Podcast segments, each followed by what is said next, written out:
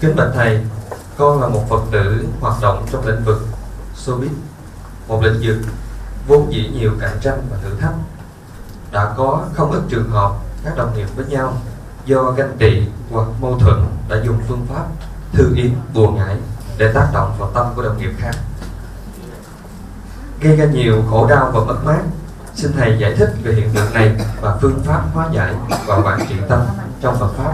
Xin cảm ơn câu hỏi của theo Phật giáo đó bùa ngải và thư yếm là không có thật.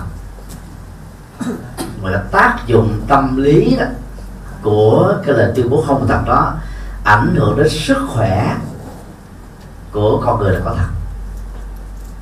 Nó là một thức hù dọa một cái à, cái cái, cái vũ khí chiến tranh tâm lý thôi. Kể từ à, ngày 11 tháng 9 năm à, 2001 đó khi hai tòa nhà thương mại à, cao nhất của Mỹ bị sụp đổ nên à, tài chính của thế giới đó bị khủng hoảng lớn. Chính quyền của uh, Hoa Kỳ bao gồm mà đứng đầu cao nhất đó là là George Bush cái đến là Barack Obama đã phải bỏ ra vài tỷ đô la truy tìm Osama bin Laden trên toàn cầu và cuối cùng đã đã thủ tiêu được chung khủng bố này à, bằng cái hoạt động mà tình báo rất là đặc biệt. Nếu à, mùa ngải thứ yếu là có thật đó thì chính phủ Hoa Kỳ chẳng phải tốn nhiều tiền đến thế chỉ cần thuê những ông thư yếm thôi. Và nguyên tắc thư yếm á người ta đòi hỏi là gì? Phải có tấm ảnh. Ngày nay trang mạng Facebook Twitter và những cái trang mạng xã hội blog cá nhân rất là nhiều người ta bày tỏ cảm xúc mình trên trang mạng mà. Ta để hình ảnh ăn cơm cũng để lên. Là trang điểm cũng để lên. Tức là ta, ta thích trưng bày ra thích được người khác biết về mình. Thì nếu thư yếu có thật đó thì cái việc thư yếu này sẽ làm cho chính phủ Hoa Kỳ tiết kiệm được ít nhất là mỗi năm như vậy là 10 tỷ đô la cho hoạt động gián điệp. À, triệt tiêu các lực lượng khủng bố. À, ngày nay đang nặng nhất là ngoài Al-Qaeda đó thì còn có IS nhà nước Hồi giáo tự xưng kẻ thù của Mỹ và liên minh của Mỹ trên toàn cầu.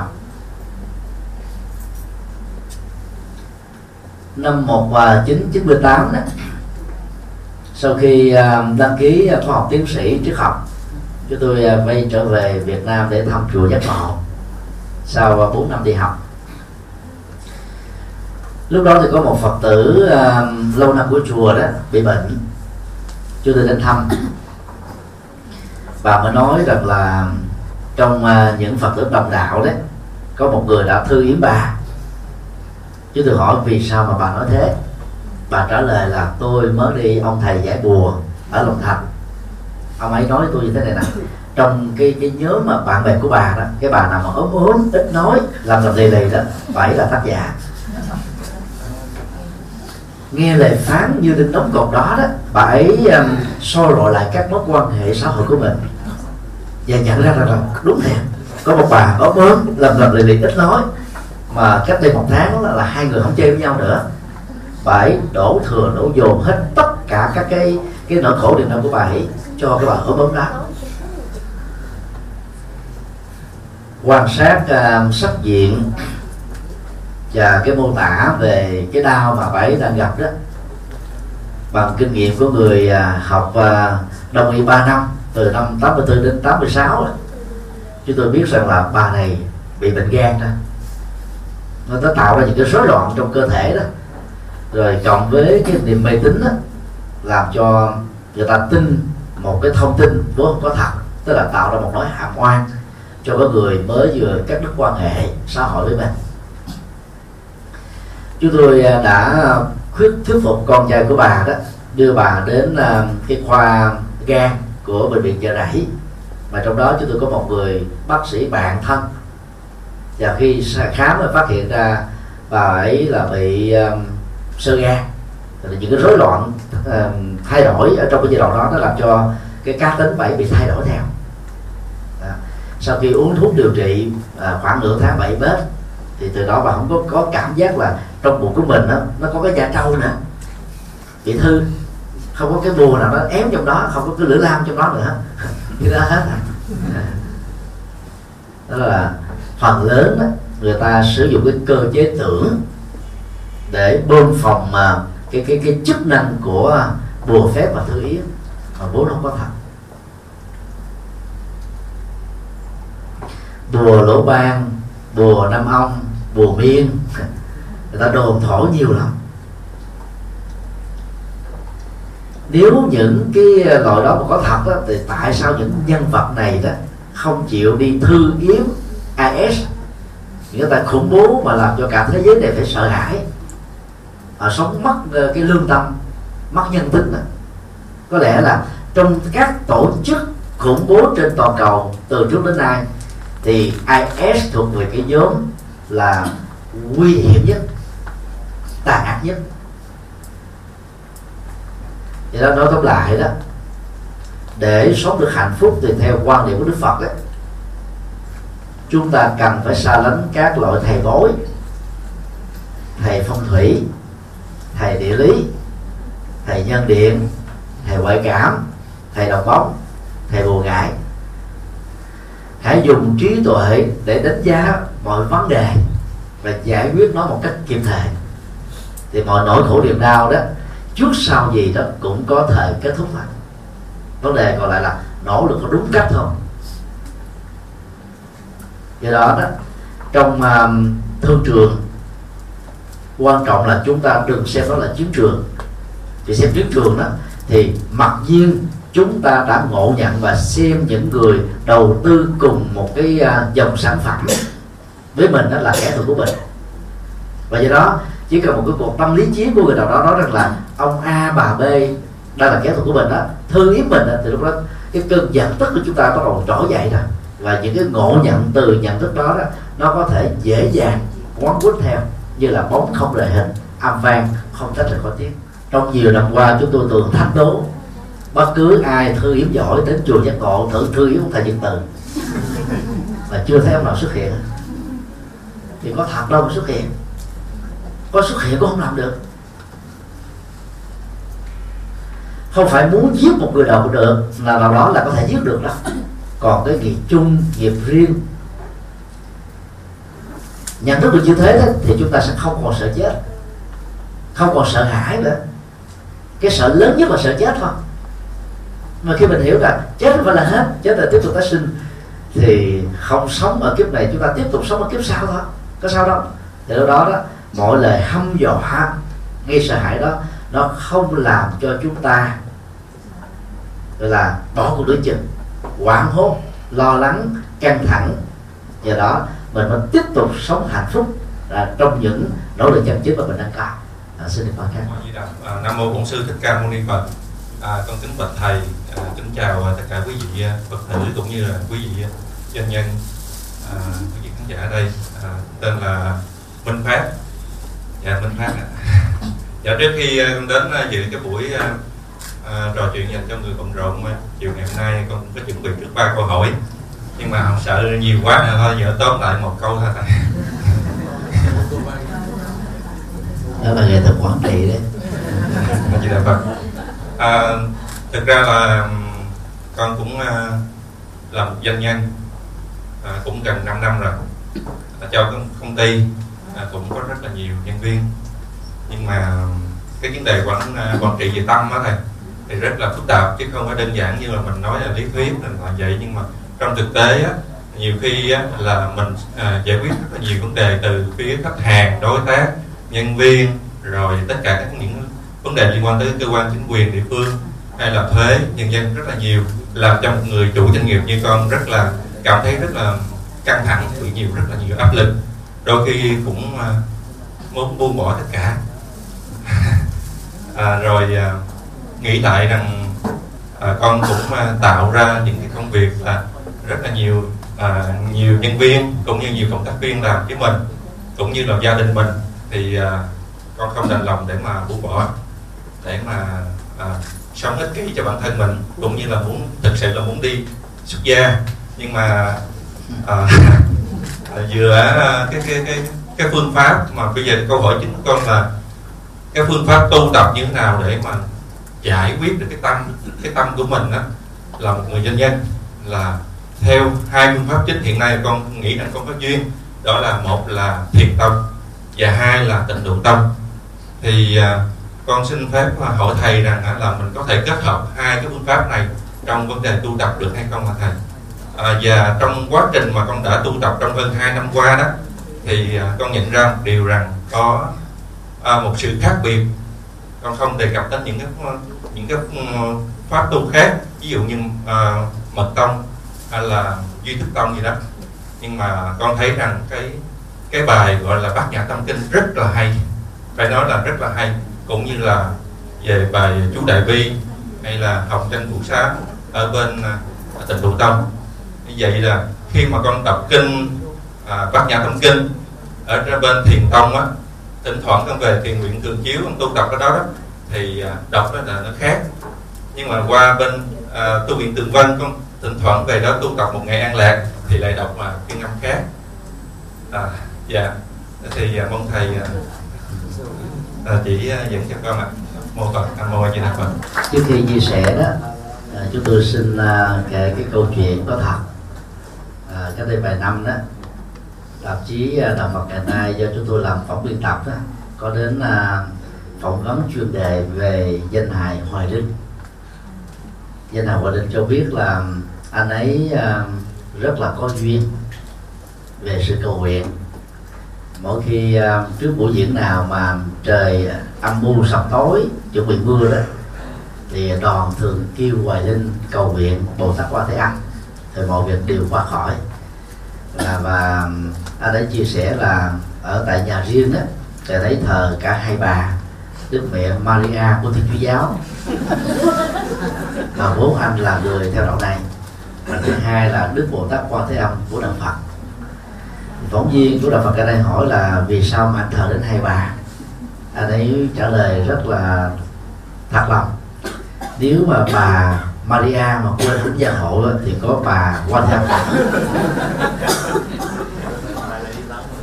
thì đó là cái tâm trạng uh, của rất nhiều người đang uh, đi tìm kiếm những cái con đường để giải quyết cho các vấn nạn đó. Thì người ta thường đi nước đôi. Tôi nghĩ là à, có thêm à, một cái năng lực hỗ trợ một à, đấng thiên liêng nào đó phù hộ đó thì tốt hơn là chỉ có một.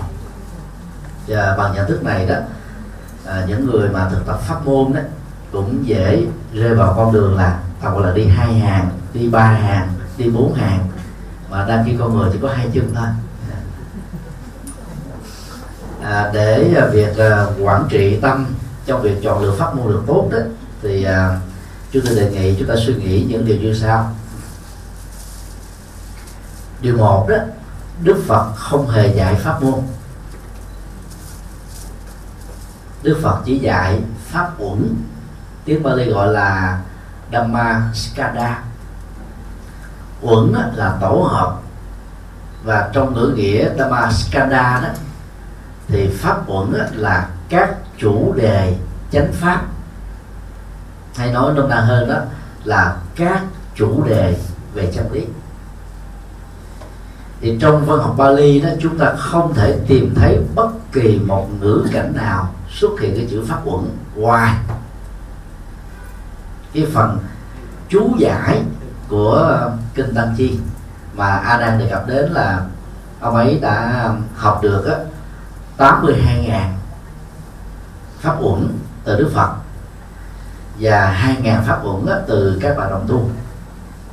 Chúng tôi ờ, có cơ hội là đọc nhiều lần cái ờ, kinh tạng Bali từ ờ, năm 1984 à, cho đến 1989 và gần đây cũng đọc trong quá trình là phiên dịch một số kinh à, cho cái quyển à, kinh Phật cho người tại gia.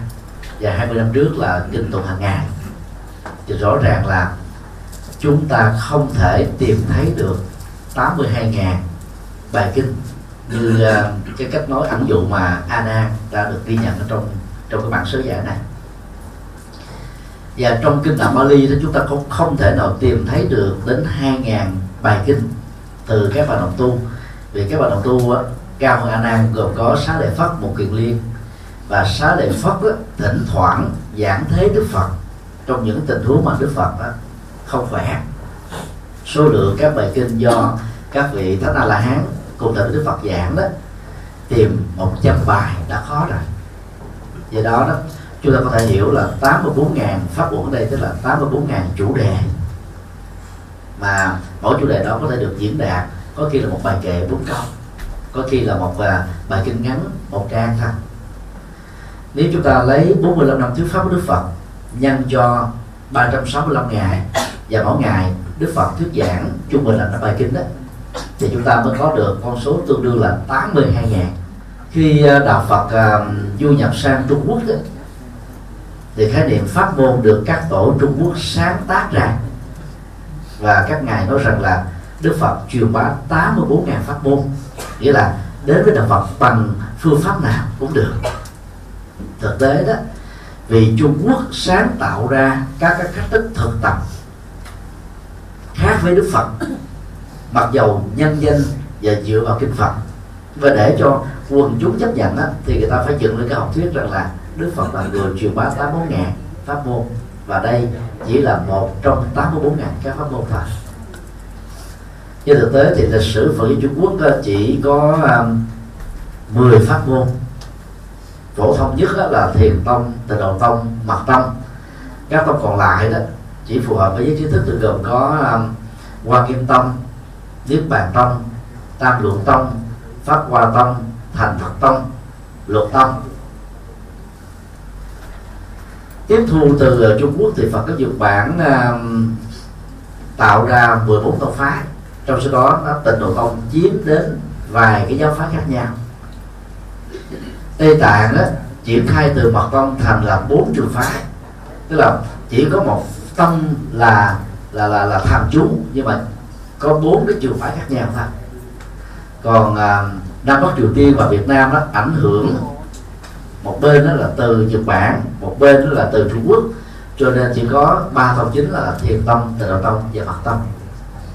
Nhưng các Phật tử cần phải lưu ý đó là 10 tông của Trung Quốc 14 tông của Nhật Bản ba tông của Nam Bắc Triều Tiên và Việt Nam và bốn trường phái mật tông của Tây Tạng đó. Không phải do Đức Phật dạy. Đức Phật có dạy nhiều kinh trong các kinh có đề cập đến nhiều vấn đề này nhưng làm thành tâm là do các vị tổ sư. Còn nếu tạm gọi là pháp môn ấy mượn cái từ của người đời sau để nói về lời dạy Đức Phật đó thì Đức Phật chỉ có dạy pháp môn duy nhất thôi đó là tứ diệu đế. Có nhiều kinh đó, xoay quanh nội dung chánh chi kiến như là kinh uh, uh, bát nhã kinh hoa nghiêm kinh pháp hoa cái đề cao đến cái phương diện cao nhất của trí tuệ do đó là không có nhiều pháp môn. Hiện nay thì tại Việt Nam à, pháp môn phổ biến nhất vẫn là tịnh độ tâm. Nếu chúng ta thực tập đúng với cái tâm chỉ của những pháp môn này đó, thì cái giá trị lợi lạc mà chúng ta đạt được đó đó là an lạc thân và tâm. Đây là điều mà mình cần phải ghi nhận. Bởi vì à, đối diện trước nỗi khổ niềm đau đó, mà chúng ta biết chuyển đề tâm qua một cái gì đó để tâm trụ lại ở đây là pháp môn tịnh độ pháp môn mật tông hay là pháp môn thiền hay là một bài kinh hay là hơi thở chánh niệm. Thì lúc đó đó chúng ta tạm thời quên đi những nỗi khổ niềm đau đã có hoặc là đang có. Do đó, đó khi mà đào sâu vào à, sự thực tập đó thì theo tinh thần Phật dạy trong các kinh là chúng ta phải nắm được rất nhiều các cái bài chân lý của Đức Phật bởi vì mỗi một bài chân lý đó nó có cái cái cái cái cái, cái năng lực là giải phóng một cái nhóm loại hình khổ đau nhất định. Chứ không thể giải quyết tất cả các vấn đề khổ đau cho nên chúng ta cần phải đọc càng nhiều nhớ càng nhiều và thực tập càng nhiều lời Phật dạy thì chúng ta chế tác được hạnh phúc cho mình và có thể hiến tặng hạnh phúc chúng ta đạt được hoặc dưới tính cộng hưởng cho những người mà chúng ta quan tâm. Điều hai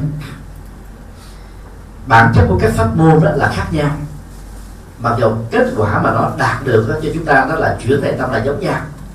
Cho nên đó thiền tông từ đầu tông mật tông đều đạt được kết quả mà nói theo bác chánh đạo đó là chánh niệm. Lúc đó tâm mình đã được tập trung cao chuyên nhất cao.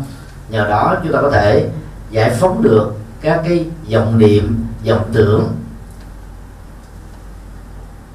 Và ở trạng thái đó, đó tâm trở nên rất thư thái và bình an. Nhưng mà chánh niệm không thể thay thế toàn bộ chánh đạo. Chánh niệm chỉ là phần rất quan trọng của chánh đạo gồm có tám nhóm như trong bài thuyết giảng chúng tôi đã đã nói. Và bảy nhóm còn lại bao gồm chánh kiến chánh tư duy chánh ngữ chánh nghiệp chánh mệnh chánh tinh tấn. Do đó đó khi mà mình à, thực tập à, pháp môn của Phật đó một cách trọn vẹn gồm có tám phương diện đó thì cái kết quả đạt được đó sẽ chắc chắn hơn bền vững hơn. Và việc chuyển hóa được khổ niềm đau đó sẽ được thành công cao hơn. Điều ba khi mà một doanh nghiệp nào đó đối diện trước những cái nỗi khổ niềm đau những cái thách đố của khủng hoảng tài chính rồi à, lãi suất ngân hàng đang khi đó cái cái cái sức mua của thị trường nó ngày càng giảm sức cạnh tranh thì ngày càng gia tăng. Chúng ta cảm thấy rất mệt mỏi và khi mình có cơ hội ngừng lại hoặc là dưới hình thức, gọi là đóng cửa cái doanh nghiệp hay là tạm thời ngưng đi du lịch hay là không để ý tới nữa, thì tâm chúng ta trở về một cái trạng thái rất là nhẹ nhõm. Vì mình đang đặt gánh nặng tạm thời xuống dưới chân của mình. Nhưng đó không phải là giải pháp. Giải pháp mà theo đức phật đó đó là chúng ta phải thấy rõ những cái nguyên nhân dẫn đến cái sự không thành công trong lĩnh vực doanh nghiệp mà mình đang đầu tư và tìm ra giải pháp để kết thúc nó. Cho nên à, luôn từ tiện đây chúng tôi cũng xin à, cảnh báo là các doanh nghiệp đang trải qua những cái khủng hoảng tài chính hay là khủng hoảng nhân sự khủng hoảng lãi suất hay là à, khủng hoảng tâm lý khủng hoảng gia đình nói chung là các hình thức khủng hoảng khác nhau. Thì đừng nên nghĩ đơn thuần rằng là việc mình buông hết tất cả, bắt đầu mình trái với Phật pháp đó, nó là cái giải pháp tốt nhất cho mình. Nhiều doanh nghiệp Phật tử thỉnh thoảng bị rơi vào cái khuynh hướng này. Chuyển đổi chuyển đổi đời tâm đó làm cho chúng ta không bị ám ảnh bởi những nỗi khổ niềm đau mà mình đang dướng dính đến. Cho nên nó tự động nó tạo ra một cái cảm giác rất là thư thái thật. Đang khi giải pháp mà đức phật dạy đó là dùng trí tuệ soi thấu bản chất của vấn nạn và dùng giải pháp bác chánh đạo để kết thúc các vấn nạn.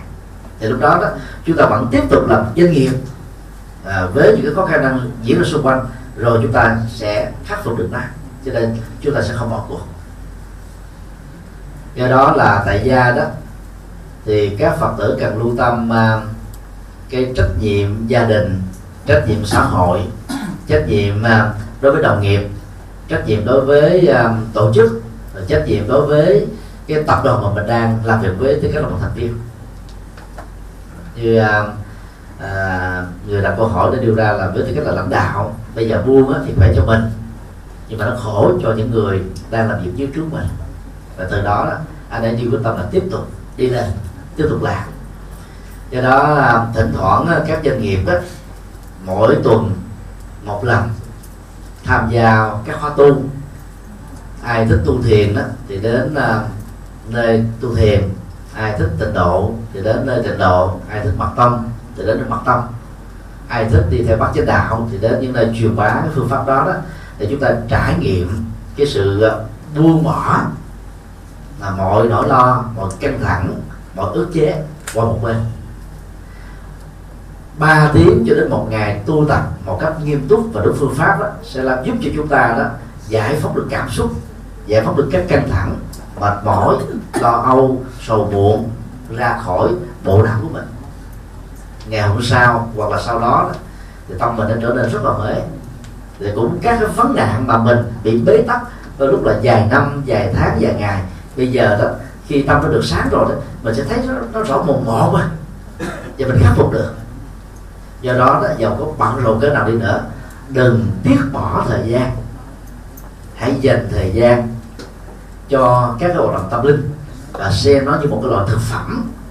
Nó làm cho tâm mình được khỏe. Và khi tâm khỏe đó, thì cái nhận thức nó trở nên sáng suốt. Lúc đó chúng ta mới có thể làm cho sự đầu tư về doanh nghiệp, chính trị, xã hội và các phương diện trở nên tốt đẹp theo. Nói một cách khác, đó là bất cứ một bế tắc nào đã có hay đang có. Bên cạnh đó cũng đều có các giải pháp. Có thể có giá trị tương đương để giải quyết một cách thành công vấn đề là chúng ta bị thất bại trong việc tìm ra được giải pháp mà mình cần trong tình huống này là cái gì thôi?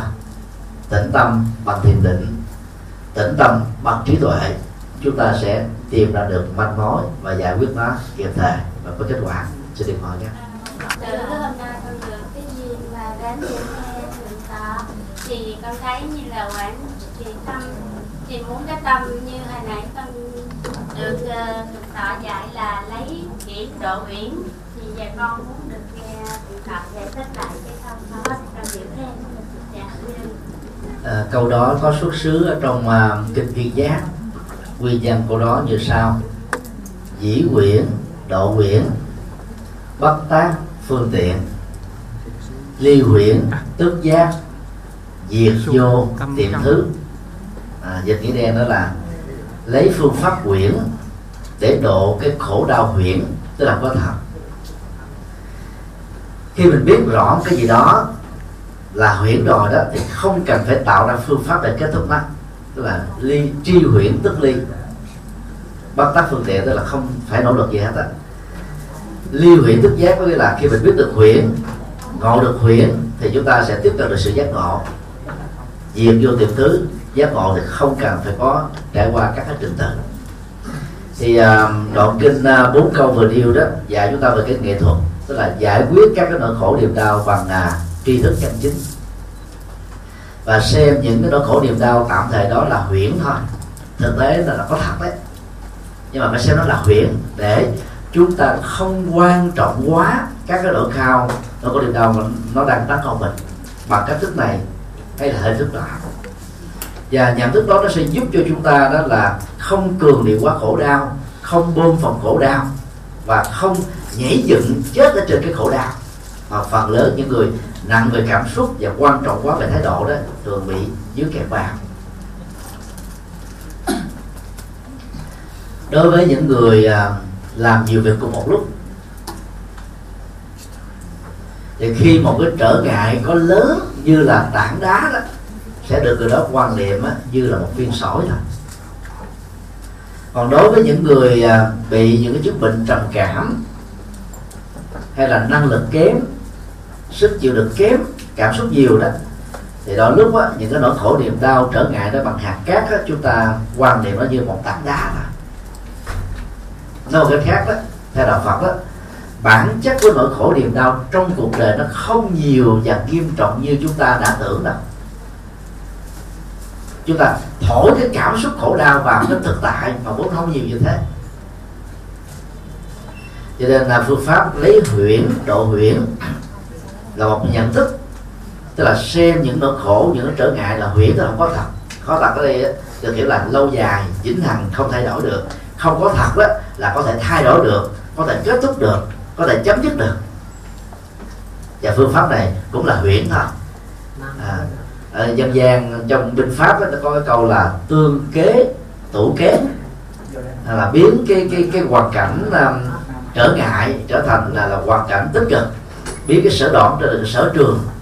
À, thì tương tự như thế là chúng ta dùng cái cái cái nhận thức đúng để giải quyết các cái cái tri giác sai. Nhưng mà không cần phải đè nén ức chế và quan trọng về nào thì nó sẽ à, đến rồi đi rất là nhanh. Thiền sư uh, thanh từ đó chủ trương phương pháp và kết thúc uh, khổ đau đó đó là uh, tri vọng không theo. Là biết vọng và không theo đầu tiên là nhận diện uh, các cái tri giác sai lầm các cảm xúc sai lầm thái độ sai lầm nhận thức sai lầm đang diễn ra trong cõi thuật của chúng ta. Bước thứ hai theo đề nghị của Thượng sư đó là dừng lại và không theo nó. Phần lớn chúng ta đó là bị chạy theo những cái thứ này và bị nó cuốn trôi. Bây giờ mình biết rồi mình không đi theo thì các tri giác cảm giác tâm tư nhận thức sai lầm đó sẽ bị quê và nó bẽn lẽn nó rời khỏi chúng ta thôi cái phương pháp đó tạm gọi là phương pháp và lấy huyễn độ huyễn xin điện thoại khác kính thưa thưa tọa và tất cả các quý vị phật tử con là sinh viên mới ra trường và à, con có cái nhân duyên à, biết đến đạo Phật sau khi mà trong gia đình con biến cố thì uh, ngay lập tức cái tâm lý muốn xuất gia nó xuất hiện trong con con rất là tò mò về cái thời khóa tu tập các thầy ở chùa giác ngộ mà khi mà con đến chùa thì con thấy là chùa rất là ồn thì không biết cái tiếng ồn có ảnh hưởng đến việc tu của thầy không? Con hỏi thầy là nếu mà con hiện nay là đang 24 tuổi và nếu đi làm 6 năm nữa thì 30 tuổi. Khi mà con đi xuất gia thì cái giá trị cống hiến nó vẫn nhiều khi là đi đi tu như thế. Hiện nay đó thì à, tại Việt Nam và Tích Lan, Miến Điện, Thái Lan, Lào, Campuchia đã có truyền thống xuất gia từ tuổi ấu thơ. Ngoài Việt Nam thì các nước vừa nêu đó thì xuất gia ấu thơ với mục đích là báo hiếu gia đình và rèn luyện đạo đức. Tuổi thơ thôi. Mà theo văn hóa của những nước này đó nếu không làm như thế đó thì người nam đó rất khó được thừa nhận trong xã hội. Thì sư nhất hạnh à, thì chủ trương uh, tuổi của người xuất gia đó là không quá 35 từ ai mà tuổi 36 trở lên nó dù có giỏi đó cũng không được thiền sư tiếp nhận. Vì uh, ở tuổi lớn là người lớn người ta phần lớn là sống với cái thói quen của cảm xúc tri giác tâm tư nhận thức. Những cái lối sống cũ đó mà nó rất là khó thay đổi. Đó. bao gồm là những lối sống đời cho nên à, bằng cách tuyển dụng các nhân vật trẻ tuổi đôi mươi cho đến nhiều nhất đó là 35 thì việc đào tạo của thiền sư nhất hạnh nó sẽ rất là ngắn hạn mà cái thành quả đạt được đó, cho các nhân tài đó là rất cao. Sau đó vài ba năm sau khi đi tu đó các vị tu sĩ dưới sự hướng dẫn của thiền sư nhất hạnh nó có thể giảng cái thuyết pháp tổ chức khóa tu làm các phật sự. Do đó đó khi à, chúng ta có à, lý tưởng và chọn con đường xuất gia đó làm mà cái tương lai của mình đó thì việc uh, quyết định đó càng nhanh là càng tốt.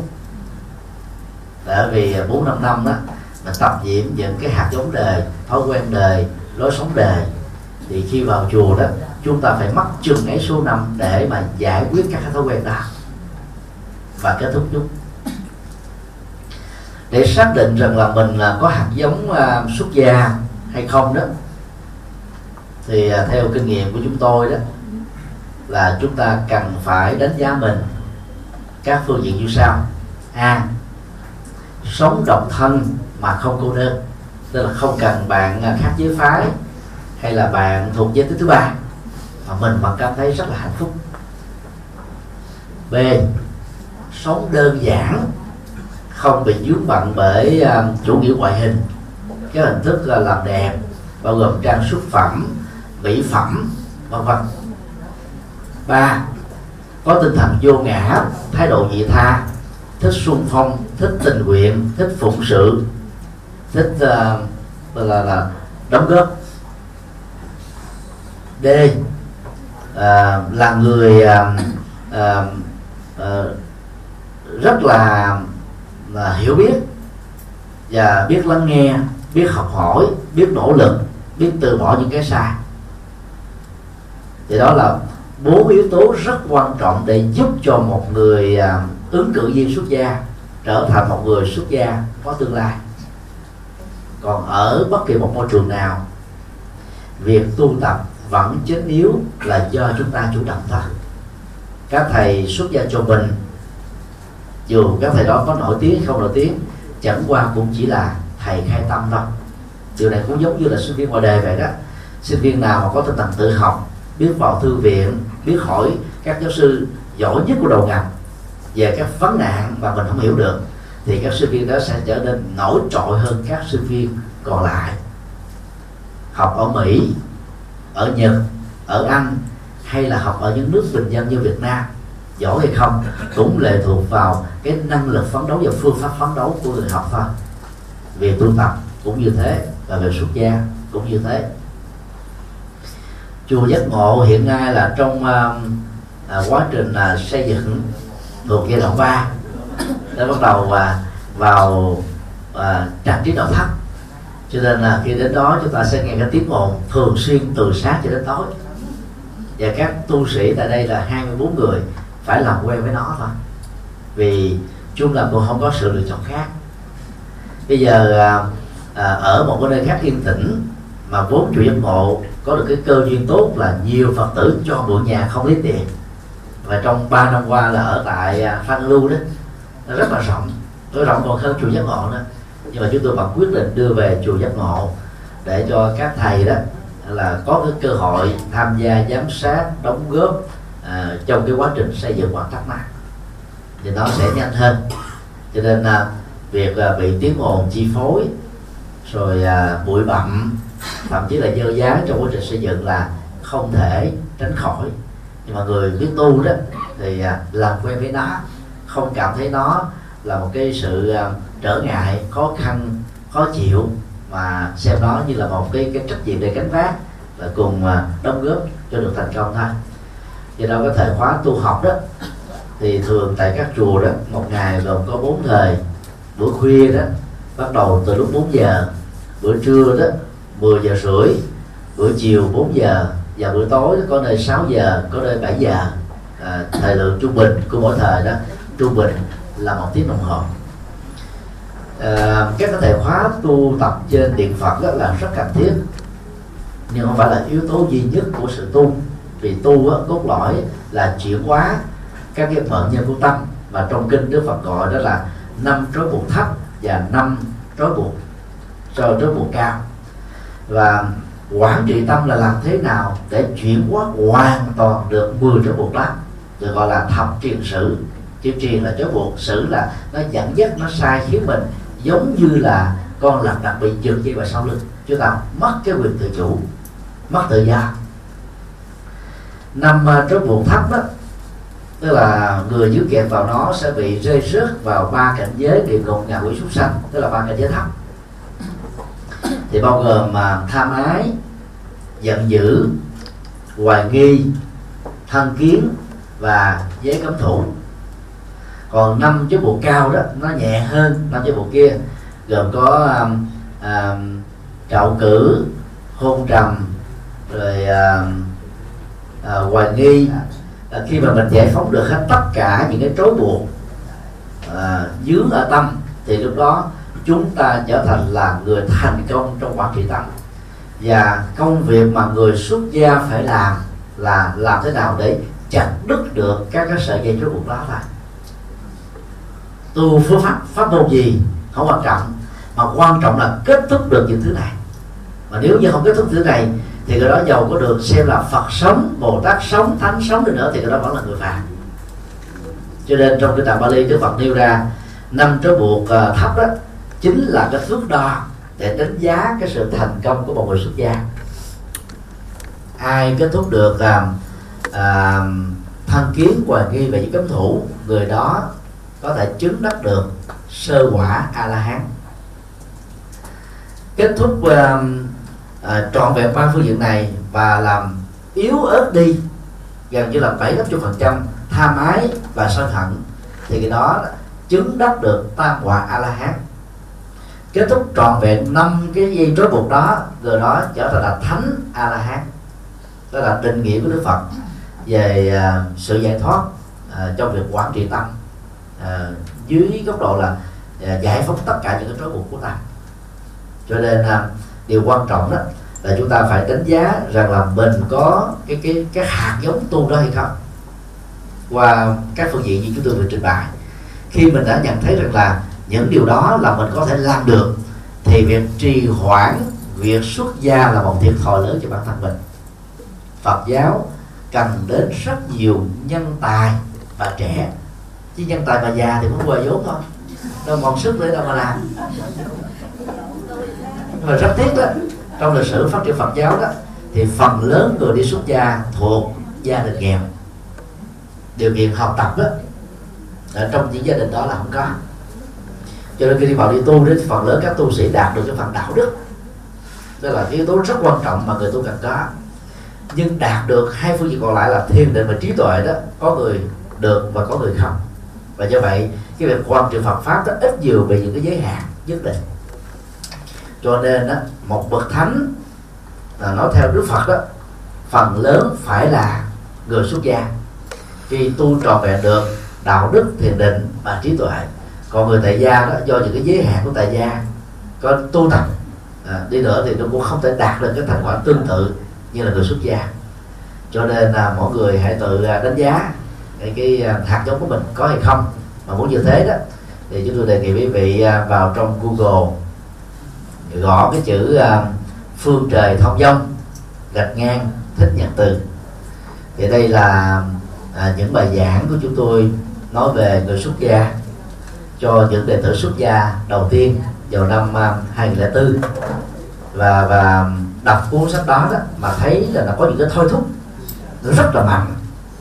Và nó làm cho mình có cảm giác là nếu mình trì hoãn cái việc đi xuất gia thì một ngày nào đó, chúng ta cảm thấy nó khó chịu ngày đó, thì mình biết rằng là mình có các hạt giống xuất gia mạnh và đừng nên bỏ lỡ cơ hội này còn nếu mình đọc vô tác phẩm đó mà thấy nó cũng bình thường thôi đừng nên bận tâm đến xuất gia nữa.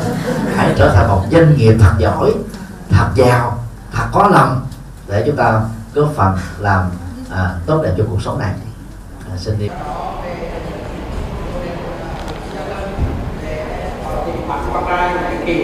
Nhờ sự hướng dẫn của quý thầy dòng những đất tại Lâm à, tại Lâm và đạo tràng chia sẻ con hòa nhập có được của bạn Quang Trai hiện nay.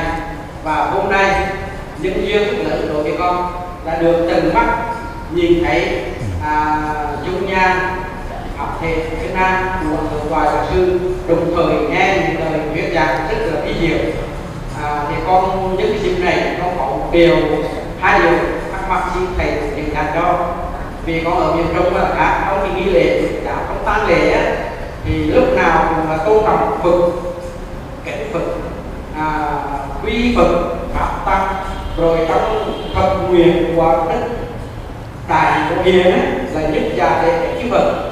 Nhưng mà con vào trong này con đi nhiều cái đường ta mà cái đường ta con thấy là bằng thờ chúa là thờ lương lên rất cao và khá cao còn bằng thờ phật ấy, là để bên cho đó con nghĩ không biết để thế nào mà à, hỏi được. Hôm nay thì thầy xin à, thầy hòa hoan quan là có lại cho rồi hữu rõ cũng làm rất là vững vững dạ nam mô anh di đà phật.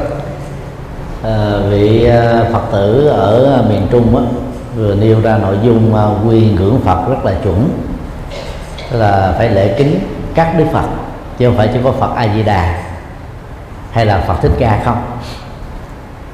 Tại à, miền Nam đó thì phần lớn các thầy các sư cô ít làm công việc hướng dẫn cho các Phật tử mình trong lễ tang.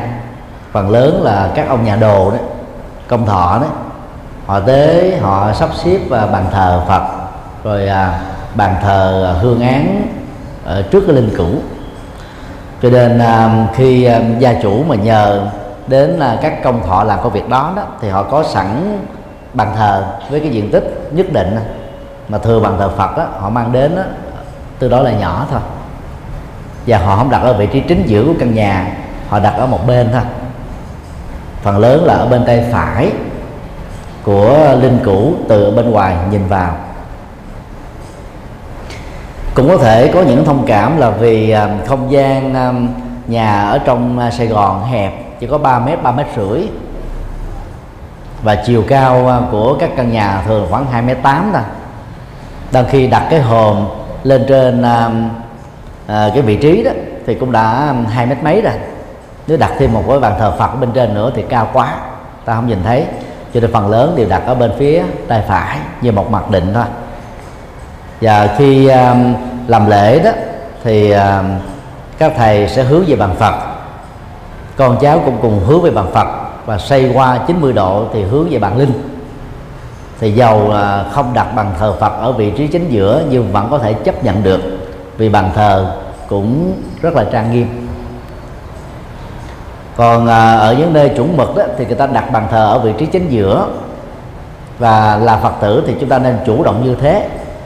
Cho nên à, khi à, phát hiện người thân của mình ở giai đoạn cuối đời và nhất là được các bác sĩ cảnh báo vài ngày, người thân sẽ ra đi, thì là phật tử chúng ta phải chuẩn bị trước đừng có nghĩ rằng là cái việc chuẩn bị trước là trù ẻo người thân mình chết. Và chúng ta vẫn phải là một cái bình phong sẵn đấy mà có bằng ảnh Phật. Đó. ngày nay mình làm bằng à, mấy cái tấm à, in à, trên tấm bạc đó rất là dễ.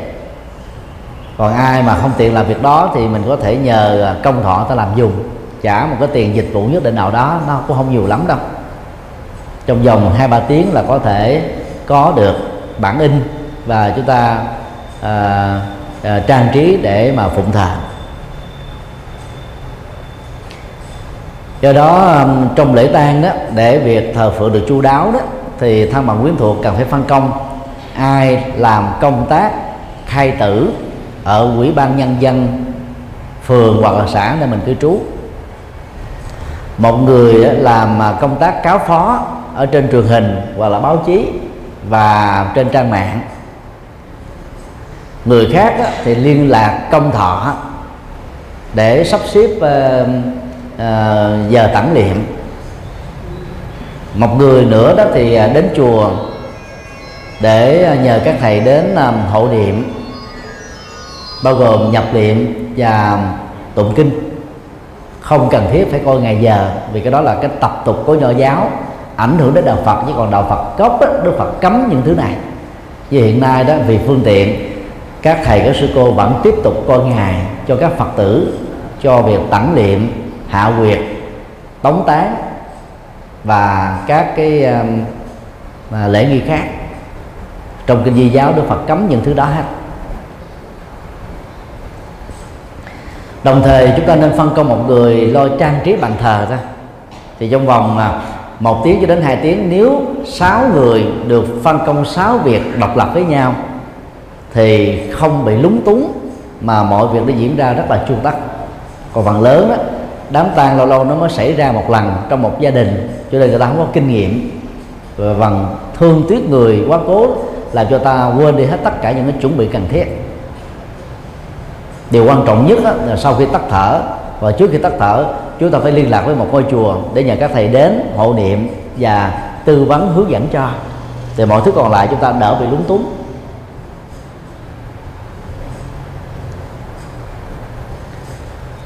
Nói chung đó là bàn thờ Phật tại tư gia đó phải đặt ở một vị trí quan trọng nhất.